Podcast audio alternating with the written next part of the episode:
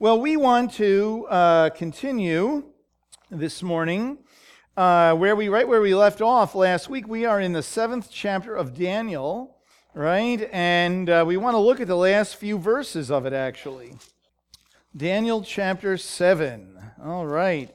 Last time we said a lot of things uh, about uh, this uh, seventh chapter, comparing it to the second chapter and how from the in the eyes of a, a, godly person these kingdoms do not represent precious metals but rather beasts. Uh, and uh, when we have eyes to see and we understand uh, the things of the lord we we see uh, that uh, what this world and its empires and kingdoms have to offer uh, is not precious and, and great, but rather uh, from the perspective here, fear and um, uh, intimidation uh, and uh, uh, ungodliness of, of all sorts. One of the things that we learn from the seventh chapter is that these empires don't last. That's another thing we learn here, certainly, that they don't last, that there's one that comes after the other. And they come after the other until the final manifestation of the kingdom of God in this world. We saw last time that uh, uh, the, after the four kingdoms, that there is the Ancient of Days who comes and the Son of Man coming in the clouds, and we related that to the Brit Chadashah, to the New Covenant, to what Yeshua says and how he brings clarity uh, and understanding to that passage, and how he identifies with that Son of Man coming in the clouds. And we talked about what that meant in terms of his first appearance and what it means to us uh, uh, today. Uh, and something that we said back in the second chapter when we looked at it, but I did not say, I don't think last week, is that while these four kingdoms represent four real world empires that really, uh, from Daniel's point of view, were present and future, and from our point of view today, our, our past, that the fact that he uh, mentions four uh, relates to other passages of Scripture, perhaps, that speak that these four kingdoms are real, but also represent, in a sense, the essence of every world empire, the essence of every world kingdom. And as we saw uh, here, in uh, the seventh chapter the, uh, the last time that these kingdoms actually uh, do not are not extinguished, but they're sort of put on hold. For example, as it says in verse 12, it says, As for the rest of the beasts, their dominion was taken away, but an extension of life was granted to them for an appointed period of time. That's kind of interesting, you know? In other words, that they're not extinguished. Uh, and so, may I suggest that they are representative of, of all world kingdoms, and, and all world kingdoms are related in essence, in essence, to these indeed four uh, uh, uh kingdoms. And there are places, and I remember talking about this in the second chapter, and you can listen online to this, right? Uh, that when we read about like the four corners of the earth, uh, and things of that nature. It speaks of like a totality. Uh, and, uh, and so that's important to understand, especially when we look at the world in which we live and the world powers uh, which uh, govern this world. And we said last time that we should not be surprised that uh, the ethics, the morals, the beliefs, the very core of what it means to be related to the Lord and the King of Israel is different from the ethics, the morals, and, and everything that these world kingdoms stand for. And that we have had a free pass for a really, really long time living in the good old uh, USA. Uh, however, we see that the moorings uh, have moved away from the dock. Uh, and that more and more it is clearer and clearer uh, that uh, the body of Messiah is very different from what this world stands for. See? Uh, and, so we talked all about that the last time. So we want to look at the end of this chapter, now in chapter 7. Uh, and we mentioned this b- before about how, you know, Yeshua is the king and, and that is the kingdom that, that will last forever and ever, and dominion will be given to Messiah Yeshua. And we saw that in the new covenant and as well as here in, in Daniel. But then remember that Daniel asks for the interpretation. And so what we want to understand is that the last part of this interpretation because he elaborates a little bit uh, about this kingdom of God and the dominion given to the Son of Man. And, and so there's uh, some additional information for us uh, to learn here.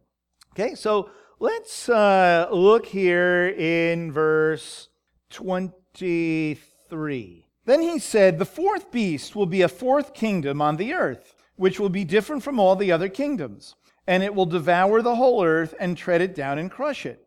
And as for the ten horns, out of this kingdom ten kings will arise, and another will arise after them, and he will be different from the previous ones, and will subdue three kings.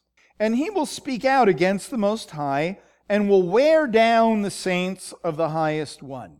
And he will intend to make alterations in times and in laws, and they will be given into his hand for a time, times, and half a time.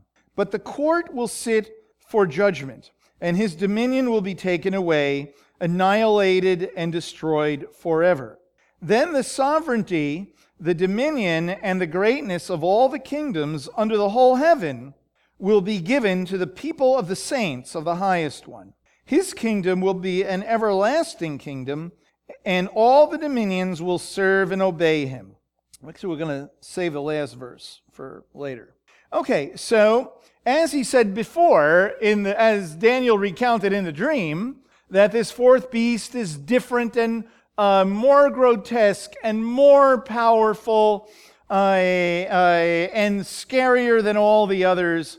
Uh, and that's what we mean by ten horns uh, here. Uh, that the horns speak of power, and this is the this is the kingdom with great power, right? And then there will be one who will come who will have uh, extreme power, and we talked about that, and who will uh, uh, overpower uh, uh, the, the, other, uh, the other powerful kings.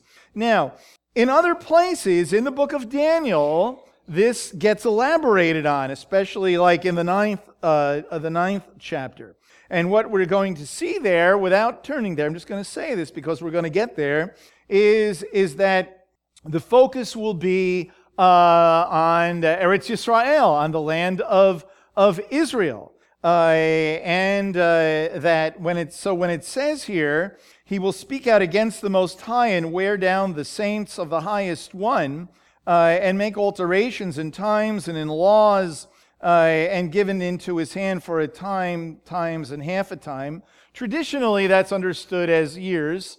Uh, I mean, there are other choices, but traditionally it's understood as about uh, three and a half years. And so this certainly plays into what we uh, read about in the, in the uh, eighth chapter, as we will see, and in the ninth chapter, and in the eleventh chapter, but it's kind of introduced uh, uh, to us here. And so that there is going to be this one who is going to come as an all powerful, uh, person and be different from other kings and other evil kings, even, and emperors and world leaders, right? And he is going to speak out specifically against the Most High, that is the, the King of Israel, the God of Israel, Hashem, Adonai, Yud-He, Vav-He, right? That's who that is speaking about, and will wear down the saints of the highest one, the holy ones of the highest one. Now, you have to remember that from Daniel's point of view, and as we uh, read the Bible in this direction, you know, that we don't immediately read in uh, the, the new covenant or the, the, you know, the, the body of Messiah, um, but that this is speaking about the, the remnant of Israel, the saints of the highest one. And he's going to come and he's going to uh, invade, so to speak, the holy places uh, of, uh, of Israel and, and change the worship, change the laws, and all of that. And, And that is what we will see uh, later on. But what we learn here is that this one he will speak out against the Most High and wear down the saints of the Most High, right? But what we read here is that it's not the end.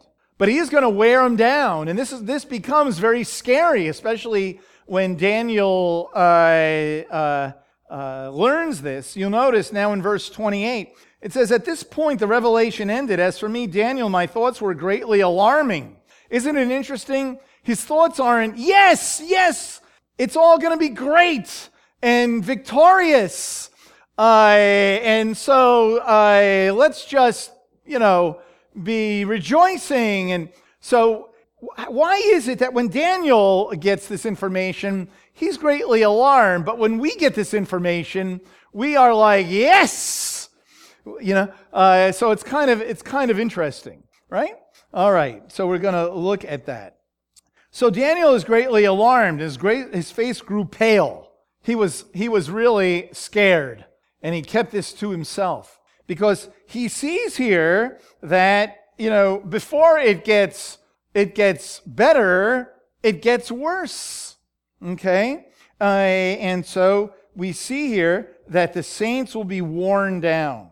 All right. But then it says, but the court will sit for judgment, and his dominion will be taken away annihilated and destroyed forever.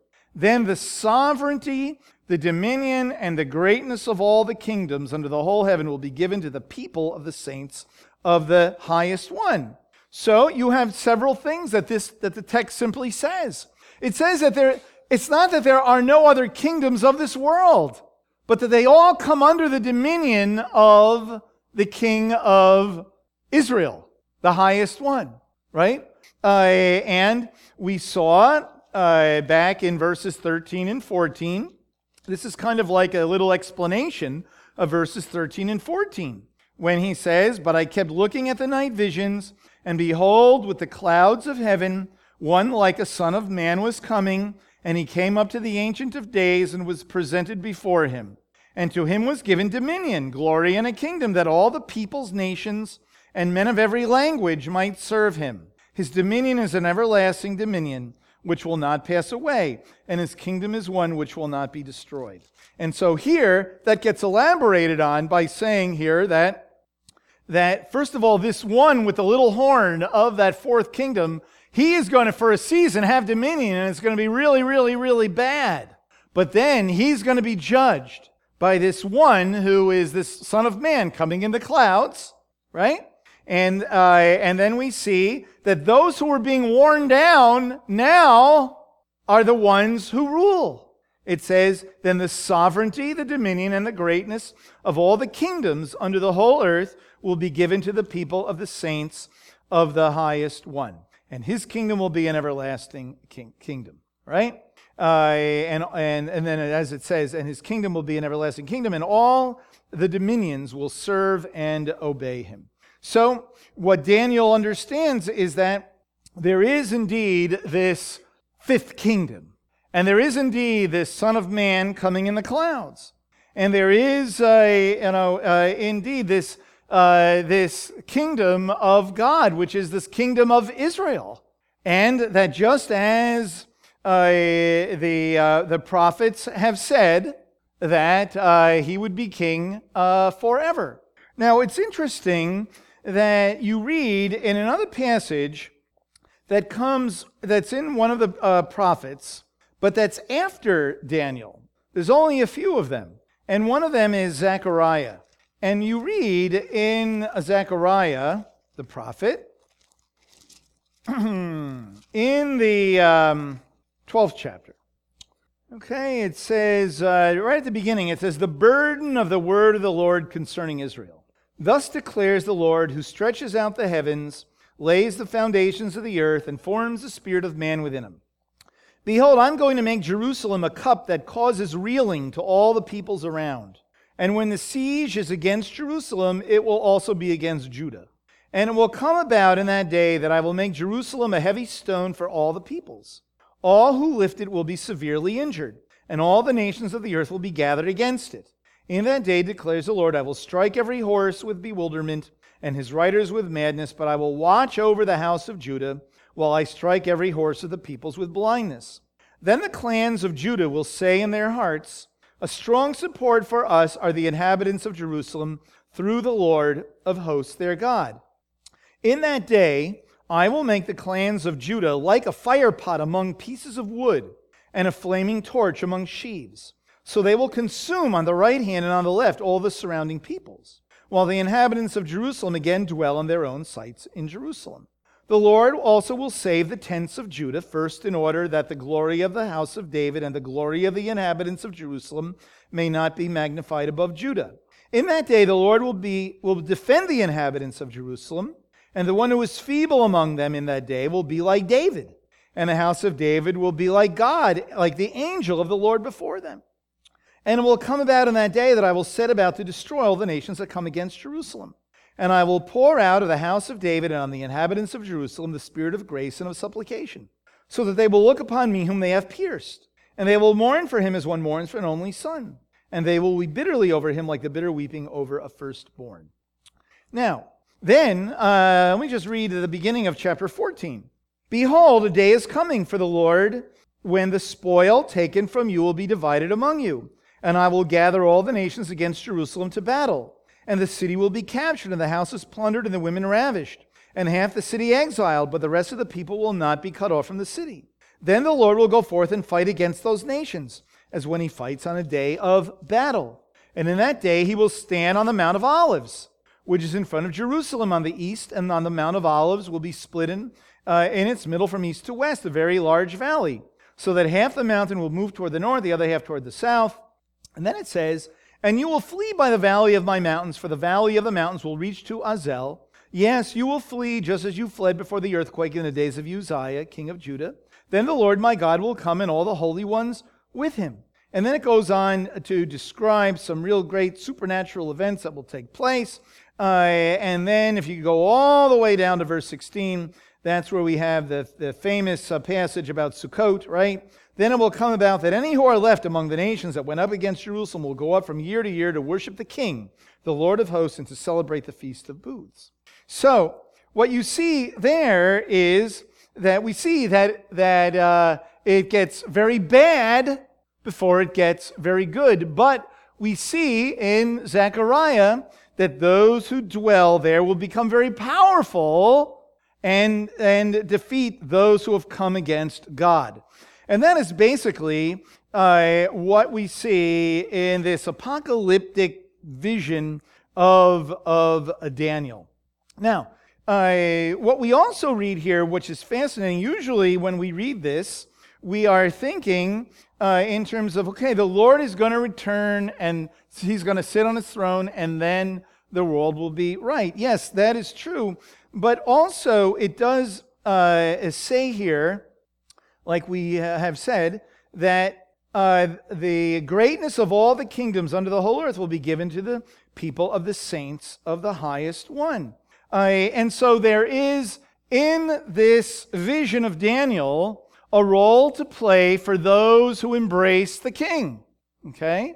Uh, and in the context of this, uh, in the context of, of this passage, he's talking about uh, frankly, the remnant of Israel. Now we know later on that the mystery is, is that the nations relate to the uh, king of Israel through Yeshua and, the, and, and join up along with uh, these holy ones. But it's important for us to understand this because Yeshua himself taught uh, uh, uh about this concept uh, that those who uh, embrace him ultimately uh, come to rule with him, right? So we're going to turn to an unusual passage that we might say has nothing to do with this, but actually it has everything to do with it. And that is in the Brit Chadashah, and that is in the Gospel of Mark in the 12th chapter. Okay? You might say, what does that have to do with anything? Right? How come you're not turning to Revelation chapter 20 or something? We can all be on the edges of our seats and, you know, and all that. Right? Okay. So here in Mark chapter 11, there's a parable. Okay. Now, Yeshua has uh, entered into, uh, into Jerusalem, uh, and uh, that's in chapter 11. And now, and he's teaching here now in chapter 12. And it says, And he began to speak to them in parables. Okay? And it says, A man planted a vineyard and put a wall around it and dug a vat under the winepress and built a tower and rented it out as vine growers went on a journey. Now, do you notice in your text, uh, in that first verse, either the, uh, the phrase planted a vineyard and put a wall around it might be like all capitals, or you might have a little letter there that tells you it comes from another place. Well, it does. It comes from Isaiah chapter 5, the, the prophet Isaiah chapter 5, because Isaiah tells a parable. And his parable is about this vineyard. And, and he says that God is the vine dresser, God is the owner of the vineyard, and the vineyard doesn't meet his expectations at all. The vineyard is just, it's all just vines and it's not growing anything and, and, and it's going to, be, going to be judged. And so Yeshua goes back to that passage in Isaiah chapter 5 about this vineyard, okay? And so uh, Yeshua then says, he, he, he takes that parable and it's like he makes it his own parable. It says, And at the harvest time he sent a slave to vine growers in order to receive some of the produce of the vineyard from the vine growers.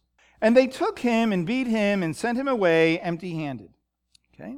So, to, to understand it, okay, so he planted a vineyard.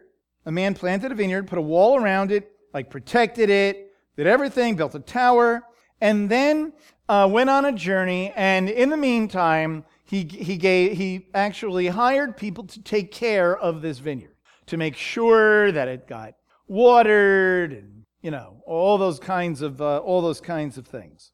Then it says, And at the harvest time, he sent a slave to the vine growers to receive the produce of the vineyard from the vine growers. So what do we see? They took him, they beat him, they sent him away empty handed. Okay, then again, he sent another slave and they wounded him in the head and treated him shamefully. So, what we're seeing here is that this vineyard that God has uh, planted, and we read in Isaiah 5 uh, that this vineyard is, you know, is Israel, right? And, and so we have here this vineyard, and we see that God has sent slaves. May I suggest the prophets? Uh, uh but each are rejected. They're rejected.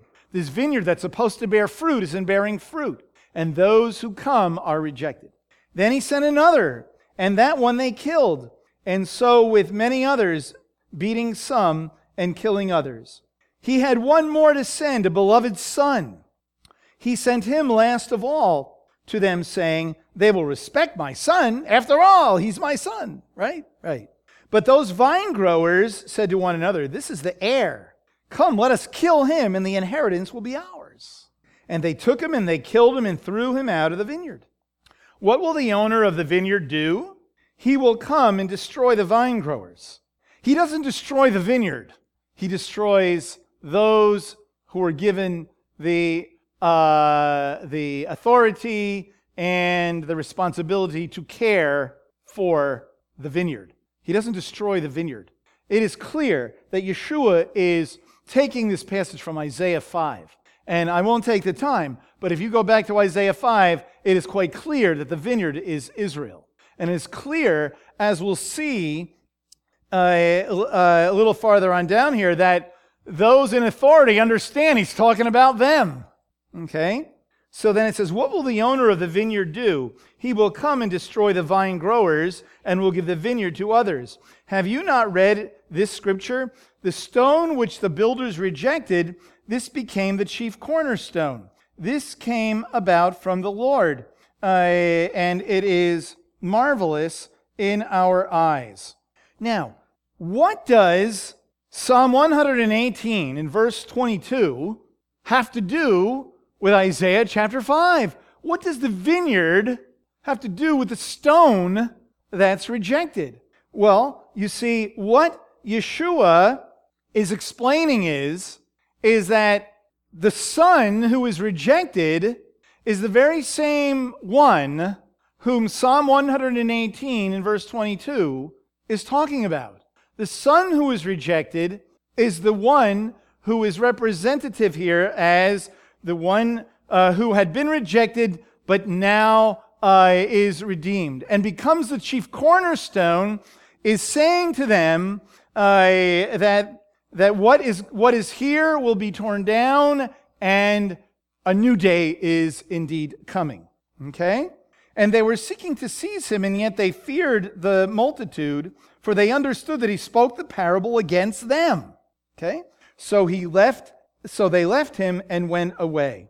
So the, the point is here is that those who are given the authority over Israel ultimately uh, here, and as we see it also, also in Ezekiel, so it's all over the scriptures. In Ezekiel chapter 34, that's a place where, where we read, Woe, uh, woe to the false shepherds of Israel, those who seek and devour.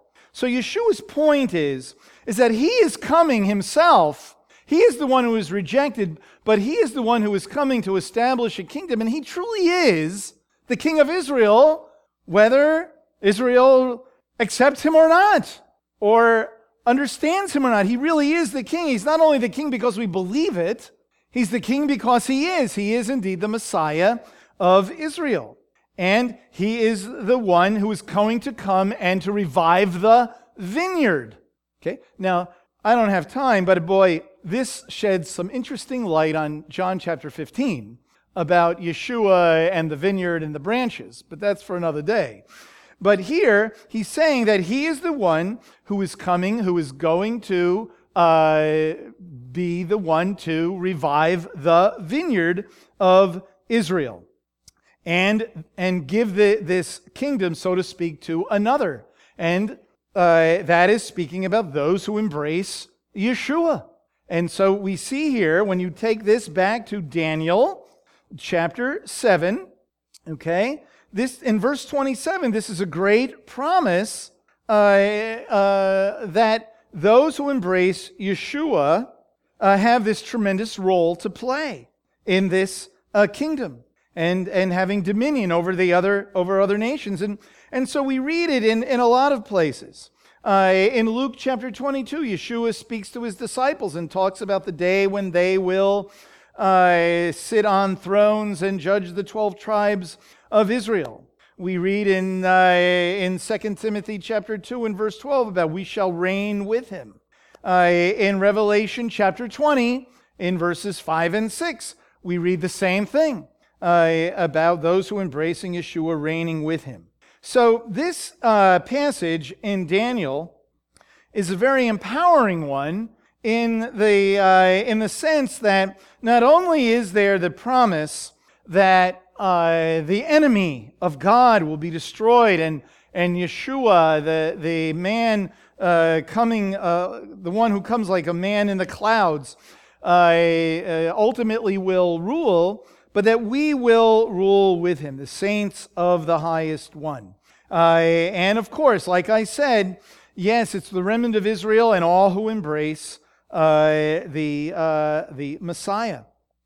Uh, now, what does this mean? Now, you know, in, in the history of uh, the in church history, the institutional church history, passage like this, passages like this, empowered people to think that what believers are therefore supposed to do is to physically overpower the nations of this earth and to be the, the physical kingdom.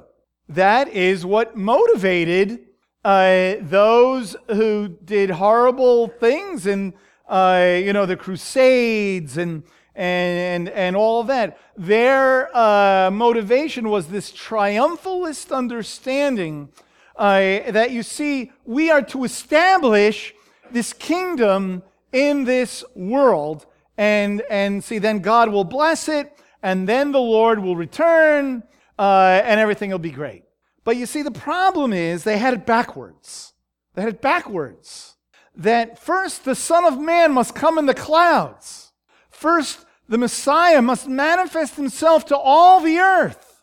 And then we who are with him have life, are empowered, and, and reign with him, but not reign as in the, the, uh, the way that the kingdoms of this world reign. That's the problem. We understand it as uh, uh, to um, uh, suppress, uh, uh, to uh, to overpower for one's own, the furtherance of one's own kingdom. See? So, what's interesting here is what we learn from the scriptures is that in this kingdom, those who are last are first. In this kingdom, uh, we are to live in a particular uh, kind of way, with Yeshua being this, uh, this king. And it's very interesting. You see, in that day, in that day, the whole world is going to be ruled by a series of values that we read about in a passage like this. When we read about the fruit of the Spirit. The fruit of the Spirit is love, joy, peace, patience, kindness, goodness, faithfulness, gentleness, self control. Against such things there is no law. Things like that. You know, things like love, joy, peace, patience, kindness, goodness, faithfulness, gentleness, self control. Things like that. That, in that kingdom, that is how we will all relate to each other. But now in this world, we relate a different way. We relate according to the deeds of the flesh. The deeds of the flesh is how the world works. This is how the world works. This is where power comes from. This is where empires and kingdoms get their power. Immorality, impurity, sensuality, idolatry, sorcery, enmity, strife, jealousy, outbursts of anger, disputes, dissensions, factions, envying, drunkenness, carousing, and things like these. That's how the world works, you see. But you see, in this kingdom, we live by a different set of a different set of uh, standards. Now, today, Yeshua has come, and the Bible says uh, in a passage like Colossians in chapter 1 and verse 13, He has delivered us from the domain of darkness and transferred us to the kingdom of His beloved Son, in whom we have redemption and the forgiveness of sins. Okay? And so we've, uh, we've looked at this before, that we uh, today, uh, dwell under the reign, uh, the lordship of, of God via Yeshua. And when Yeshua came, this kingdom has indeed manifested itself invisibly. And we become that manifestation. But our goal is not to take over the world. Our goal is not to uh, uh, physically overtake the world. That is not what we are living in this in between period. And what we are called to do is to testify of the reality of this kingdom and to draw people into this kingdom. Okay? Uh, and, and so, therefore, when you look at, uh, for example, the way of life of Yeshua, isn't it interesting that uh, when Yeshua uh, came into this world as king, we read that, that he is the king, right? In the first chapter of Luke, when uh, Mary or Miriam uh, is asking Gabriel, the angel, who, so who is this that's in me? Says, This is the king of Israel. Okay? So, but isn't it interesting that when he manifested in this life, Yeshua came into this world, he did not live like a king. He lived as a humble servant, right? And he, he even says, I came not to be served, but to serve. I don't read that about any of the other kings of Israel or uh, any, any world leader that there has ever been, right? Now, we might say public servant or called to, called to serve, and that's nice. You know, that, those are nice words. But nobody came like Yeshua and offered up his own life for the deliverance of this world. But we know that he rose again from the dead and lives forevermore, and he is indeed the king, and this kingdom has been inaugurated. And the day will come when he will appear again, but this time the whole world will uh, recognize him. And what the body of Messiah is will truly be manifested and understood uh, in this world. Okay, now Yeshua uh, uh explained this to his disciples when he said things like, you know, there's a mystery of this kingdom where it looks very inconsequential but it is the pearl of great price. You know, uh, but it may look tiny and insignificant, but it is of great significance. But we have to understand, uh, you know, that we are called to be like Yeshua and to manifest his humility uh, and his love and compassion in this world and his holiness all at the same time. It's like a paradox. Everything is like a paradox, isn't it, when it comes to Yeshua? He was the holiest of all people, okay? He was the holiest of all people, yet he was the one who stepped over the lines and the boundaries uh, and had dinner with sinners, right? Yet he was the holiest. It doesn't seem to make sense. You would think that the holiest of all people would have nothing to do with those on the margins, those who are the rejected, the, you know. But see, we're called to live that way too. We're called to manifest this kingdom today in this sense of uh, this humility before God, of being a holy people, but uh, reaching out and drawing people to the Lord. See? So it's very interesting uh, uh, that you read in, oh, uh, a passage like in 1 Corinthians chapter 6. Paul is making this point about reigning with him. But he's, he's talking, it's very situational. He's talking about a situation where people are suing each other where believers are suing each other. But he uses it to make a point. Does any of you, when he has a case against his neighbor, dare to go to the law before the unrighteous and not before the saints? Or do you not know that the saints will judge the world? And if the world is judged by you, are you not competent to constitute the smallest law courts? Do you not know that we shall judge angels? How much more matters of this life? Okay, this is all leading up to something. If then you have uh, law courts dealing with matters of this life, do you appoint them as judges who are of no account uh, in the, the congregation, in the body of Messiah? I say this to your shame. It is so that there is not among you one wise man who will be able to decide between his brethren. But brother, uh, but brother goes to law with brother, and that before unbelievers. Actually, then it is already a defeat for you that you uh, have lawsuits with one another. Why not rather be wronged? Why not rather be defrauded? Okay? Okay. Then he says, On the contrary, you yourselves wrong and defraud uh, and your brethren. So he's trying to explain to them that do you understand the position that you're in in this world? Do you understand the role that God has given you? Why are you getting into it with uh, brothers and sisters in the Lord when we need to recognize our calling before this world. So then in verse 9 he says, Or do you not know that the unrighteous shall not inherit the kingdom of God? Do not be deceived. Neither fornicators, nor idolaters, nor adulterers, nor effeminate, nor homosexuals, nor thieves, nor the covetous, nor drunkards, nor revilers. By the way, you know what revilers is? People that use speech abusively. That's what it means. That is literally what it means. People who use speech abusively. Okay? Nor swindlers shall inherit the kingdom of God. But such were some of you. But you were washed, but you were sanctified, but you were justified in the name of the Lord Yeshua, Messiah, and in the Spirit of God. So he's saying, you need to be a holy people. You need to be different from the world out there because you are called to oversee that world. Now, they weren't overseeing the world, and neither was Paul, right? Because he understood that this is our eschatological calling. This is like our end time ultimate calling when the, when the Lord returns. But today we need to understand that we have this tremendous role to play in this world of drawing people to Him and interceding on their behalf. And while this world may define those who embrace Yeshua as marginal, the reality is we play an exceedingly important role in this world of being a light in the midst of darkness.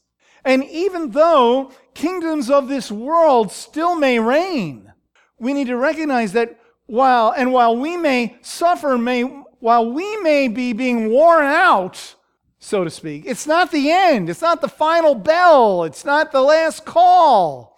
It's not the end of the road. Because in the end, the Lord will indeed reign, and we shall reign with him. In fact, if you go all the way back to Exodus uh, chapter 19, that is indeed the calling of Israel to be a nation of kings and ministers or priests. Very important to understand. God has called Israel, the Jewish people, to lead this world to the God of Israel. That's what the chosen part means. You know, it's a calling.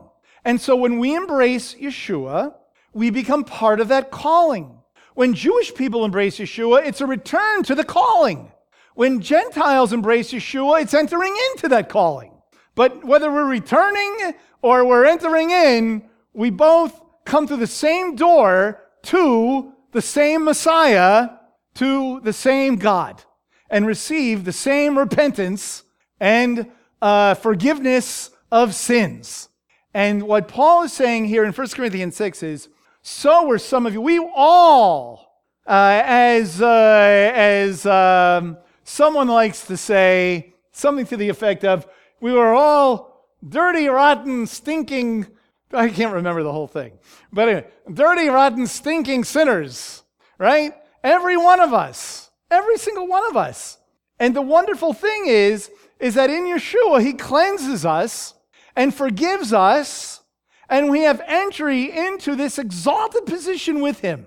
And that is a tremendous, that's what it means. We've been delivered from the domain of darkness to the kingdom of his beloved son. And so here at the end of the seventh chapter of Daniel, yes, Daniel is upset because things are going to get worse before they get better. But in the end, they not only get better, they're fantastic. See? Whether we see it in our lives or not. But we are called to work toward that end, just like Yeshua did. And I can't stress that enough. When Yeshua came into this world, we are called to be like him. And so think about what the king did. The king suffered. The king testified uh, uh, of the forgiveness and the grace of God. The king reached out into unholy places, not to, um, not to um, um, give uh, credence to unholiness, but to show that there is a better way. Nor did he beat them over the heads to show them the better way, but he led them to himself. See? And that is exactly what we are uh, called uh, to be. And so uh, we are called to be that kind of testimony. And uh, as a messianic Jewish community, boy, when you look at Daniel chapter 7, uh, yes, the kingdoms of this world are going to have their day. And uh, Paul even says, uh, you know, about the spirit of Antichrist, and he talks about the, the spirit of lawlessness is, is here with us even now. And so let us not think that, that things are like supposed to get better. Now, when Yeshua returns, uh, and, and all of our eggs need to be in that basket. Uh, and so, as it says again in verse 27, then the sovereignty, the dominion, and the greatness of all the kingdoms under the whole heaven will be given to the people of the saints of the highest one. His kingdom will be an everlasting kingdom, and the dominion will serve, uh, the dominions will serve and obey him. And so, this is another way of saying that all the nations will come to Jerusalem and worship the Lord, the King of Kings that all the nations will come uh, to uh, uh, uh Jerusalem, uh, that Israel uh, will fulfill her calling and, and lead this world to the, the light of Messiah. but the entranceway is embracing Yeshua, the Messiah of Israel. And so we are so fortunate to uh, have this great truth and to know uh, that, wow, uh, while, while dominions and nations and empires still reign, the Messiah has indeed, has indeed come. The King has indeed come. He is the King of Israel. He is the King of the nations. And, what, and we are so thankful that God has opened up our eyes to see that so we can embrace him And so uh, our calling again is to be like Yeshua in this world. And the day will indeed come, as we looked at last week, I won't repeat it, from Matthew chapter 24, uh, that the one like the Son of Man will, will come in the clouds, and that will be the second appearance of Yeshua himself. And in that day, every knee will bow and every tongue will confess that Yeshua is Lord. Let's pray. Lord, we do thank you, God, that ultimately the dominion of those who are in power in this world will ultimately be taken away, Lord. And we thank you, Lord, that the day will come when uh, you will truly physically reign in this world. And thank you, Lord, that our future is to reign with you. Lord, we do pray, God, that during these days, God, as we look forward to that day, as we look forward to that inheritance, that we might be encouraged to realize what the future indeed holds, and that we might focus on that future, and that we might take seriously our calling, as Yeshua told his uh, disciples uh, when they asked him, Are you going to restore the kingdom of Israel now? He said, It is not for you to know the times or epochs which the Father has fixed by his own authority, but you shall receive power when the Ruach HaKodesh, the Spirit of God, the Holy Spirit, has come upon you, and you shall be my witnesses, both in Jerusalem and in all Judea, Samaria, and even to the remotest part of the earth. Lord, may we take that calling seriously. Yes, indeed, you will restore Israel, just as we read at the end of Daniel chapter 7. Thank you, Lord, that you will restore Israel. But Lord, we know that our calling is to be a testimony of the reality of Yeshua, of the coming of Messiah in, in Jerusalem, Judea, all around the world, Lord. And so, uh, God, may, may we never forget that calling. And may we not only not forget it, may it be on the front burner, Lord, of all that, all that we do as we look forward to that day of your victory in this world. And we pray in Yeshua's name. Amen.